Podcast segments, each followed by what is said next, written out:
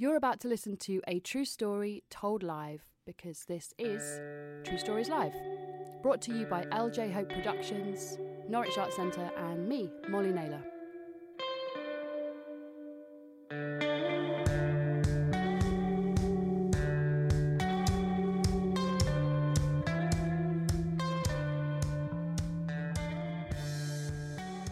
Ready for your first speaker of the second half? Guess what? Tonight we've got three, three of our speakers are teachers. Yeah, just interesting, just a bit of a pattern. Um, so this is one of the, the third of our teachers. Um, so please welcome to the stage, Kate Freezer.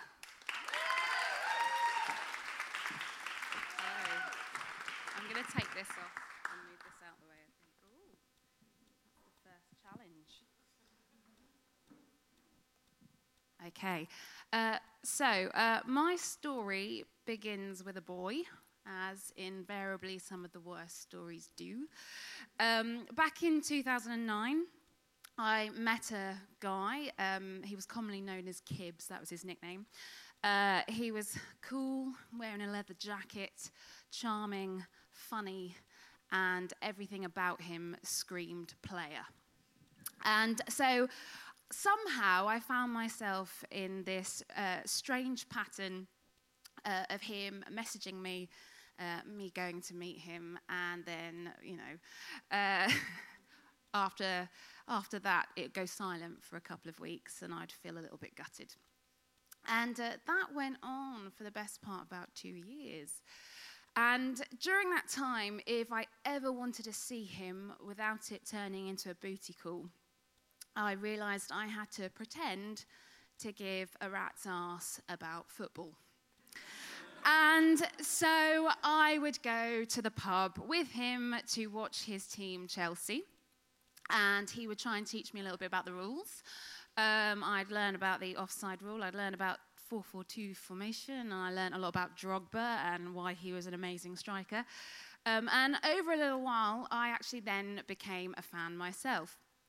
And then skip forward a few years. Somehow, this guy convinced me, um, after we were in this friends with benefits kind of situation for a long time, uh, convinced me that he would make an excellent housemate.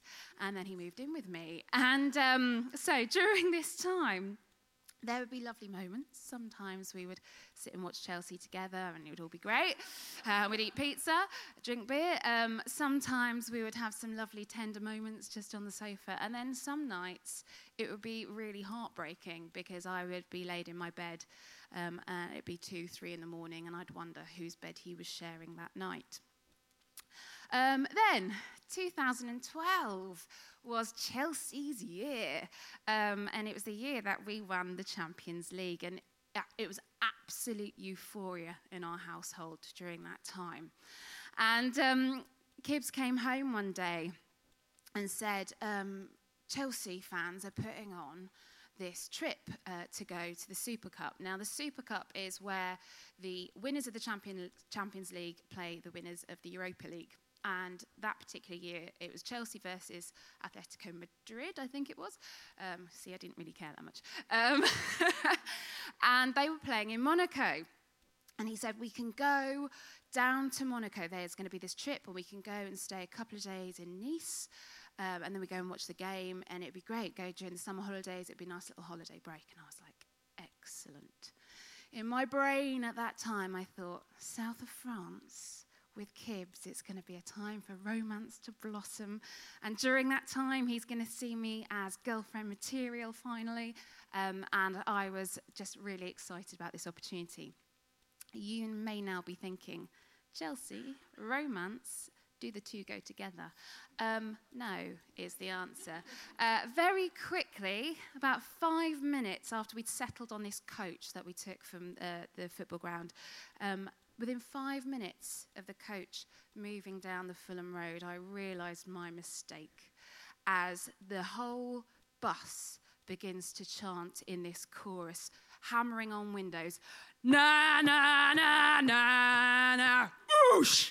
And um, that was what I endured for 24 hours, trapped on this coach, moving the, all the way down through England, through France, down to Nice and Monaco. Um, it, I realised very, very quickly that this was going to be an endurance test. Um, and I need to, in order for you to understand how hideous this is, I need to tell you a little bit about some of the characters that I shared this coach trip with. Uh, the front of the coach was monopolised by these people.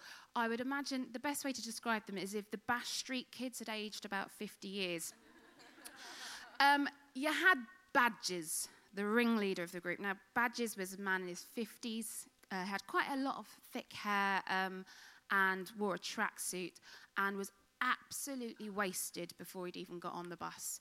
And so he was sort of stood there rocking. And, and the most interesting thing, actually, interesting, no, the most annoying thing about Badges is that he was a heavy smoker. And he had this hideous, bubbling, gurgling cough that punctuated the journey. So every now and again, you just hear. Uh, next to Badges sat his friend Babs. Um, Babs, is, Babs was uh, London's answer to Bet Lynch. She had this bust that came up to her throat, and it was the texture of orange peel and leather um, that had been blessed by the Costa del Sol. And uh, she used to like to roam up and down the coach and see who's, uh, which men were around for her to stick this chest into and, and say, right, darling. Um, so that was them. They had some friends who just sat a little, um, little to the side of them and behind. Um, there was Phil. He was your classic neo-Nazi, um, huge Chelsea fan who was he had this sort of red complexion. He was constantly angry at everything, um, and he liked to bang on the windows a lot. And then next to him was his wife. Um, I can't remember her name. I think it's something like Jan. Uh, but the whole time, she just reminded me of one of the fat slags from Viz. So I was just like, fat slag, fat slag. That's all I could think of. Um, and then next to them, they had Kenny. Now, Kenny, I don't think Kenny realized where we were going and how long we were going for. He didn't bring any luggage. Um, he was a man in his late 60s. He, he might have even been 70. At points, I thought he wasn't going to survive the journey. Um, and and Kenny had brought no provisions with him at all and just pestered everyone else for drink the whole way through. Excuse me, excuse me, you got a lager, excuse me. Um, and then behind them sat Stevie, and Stevie liked to rob things a lot, as we found out when we got to France. Uh, so these were the sort of perpetrators of my hell um, as we started, and, and we moved through uh, through London down towards Dover. Unfortunately, we got caught in Dover for quite some time. There was heavy traffic, um, and the chanting just went on and on. And I kept looking at Kibbs, thinking, "What the hell have I got myself into here?" We had a brief respite uh, from them while we were on the ferry, but that was just an opportunity for them to get more tanked up. Uh, when we got into France, um, it was quite dark by then, and the coach drivers were meandering through the Alps, and they're quite treacherous roads at times. And uh, to a chorus of celery, celery, and if she don't come, we'll tickle her bum with a lump of celery. Constantly. Um, nice, nice. Um, so that was that. So that, that's we're, as we're moving through. And I really thought, can they concentrate? Are we going to crash? Are we going to crash? Then we got to a garage. It was like the last stop before the, the long drive for the night. We got to this garage, and um, Stevie just started to steal anything inside. It was sandwiches initially, then cans, and then there was some strange kind of um, ornament of, of a boat, uh, motorcycle, and he, he thought he could try and get that under his jacket. Babs, meanwhile, was outside trying to use Kibbs's hand and her bust as a windshield to light her cigarette. Um, and then, then we got back on this coach, and the drinking continued and the chanting continued. And, and, it's about three o'clock in the morning. It was punctuated sometimes by badgers who like to sort of prowl up and down the coach and go to have a fag in the toilet. Um, and then and then the noise was continuing. And then there was one point where the noise stopped briefly for someone to shout out, Kenny's pissed himself again. And, uh, and oh, it's honestly atrocious. Uh, and then I just remember it getting to about three o'clock in the morning, and the guy behind me starts getting really cross and starts shouting at Phil. And Phil, neo Nazi here, thinks he's going to have a fight. And the man behind me is saying, It's all right, I'm a boxer, you can take me on, he's taking me on. And I'm sinking into my seat. Please, please don't get caught in the crossfire. Um, and then it got to about four o'clock in the morning, and I'm, I'm losing the will to live. The, the music in my um, headphones is not drowning it out, and I'm looking, and there's Badgers, and he sort of drains the last drop of his, his vodka. I'm like, finally, they're going to run out of alcohol now. They're going to they're to quieten down. And just at that moment, he reaches up and grabs a bottle of JD from up at the top, and off he goes again. And it, it, was, it was hideous. And at that point, I remember just looking to Kibbs and thinking, and he just, we had this shared moment of thinking, this is hell. And he just reached out and grabbed my hand. And I've got to say, that was a really touching moment for me. That was the most tender he'd ever been with me in, in all these years that we'd sort of spent time together. And at that point, I felt quite comfortable and I leant my head on his shoulders and I sort of started to drift asleep. And and the noise that they were making sort of drowned out by this sort of tender moment. And finally, I started to doze asleep, only to be awoken by presence next to my shoulder as I come face to crotch, sorry, face to damp crotch with Kenny. Excuse me, can you help me do my trousers up? He'd pissed himself again. So, um, I sort of helped him in the way I could because I'm a teacher and I like to help the needy. And um, settled myself back down again. And then, sometime between five and seven, they went quiet. I think the alcohol had just got to them and, and they'd ran out. And we eventually arrived around seven o'clock at an Irish pub in Nice, and um, I, I, don't know what happened to them after that. Um, we went to we went to the hotel, had a bit of a rest, and then it was time for the game. And we went to watch the game. Chelsea lost 4 0. What a kick in the teeth. Surprisingly, they didn't even make it to the game. They were so wasted, they fell asleep in their hotel and didn't even watch the game they'd come from in the first place. So uh, we had a bit of a nice time in Nice. And then um, the next day, we were getting back on this coach, and everyone was looking anxious. All the other passengers, we were looking really weary and, and panicked. And as we get on, uh, the, the coach driver says, uh, Don't worry, don't worry, they'll be quiet. I mean, like, seriously, we can't endure this. We've been even looking to see if we can get a flight home. We can't do another 24 hours with this. It's awful.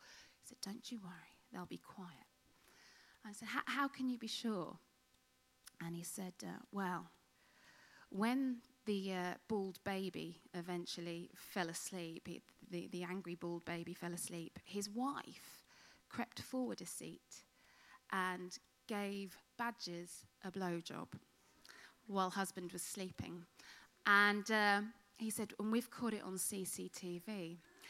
And he said, um, and we've said to, to the two of them, uh, if anyone makes any noise, we're going to screen it to everyone on the coach. so you keep your husband quiet. Uh, so as it went, uh, they were very, very quiet on the way home. And I, and I went home and I, I did not get the man of my dreams, but I did get a soundless, dreamless sleep.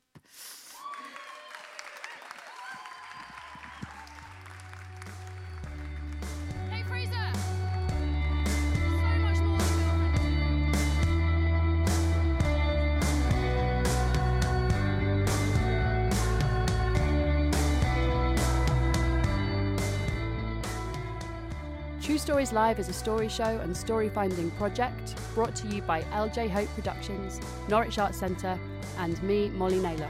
For more information about all of the work that we do, head to our website truestorieslive.co.uk.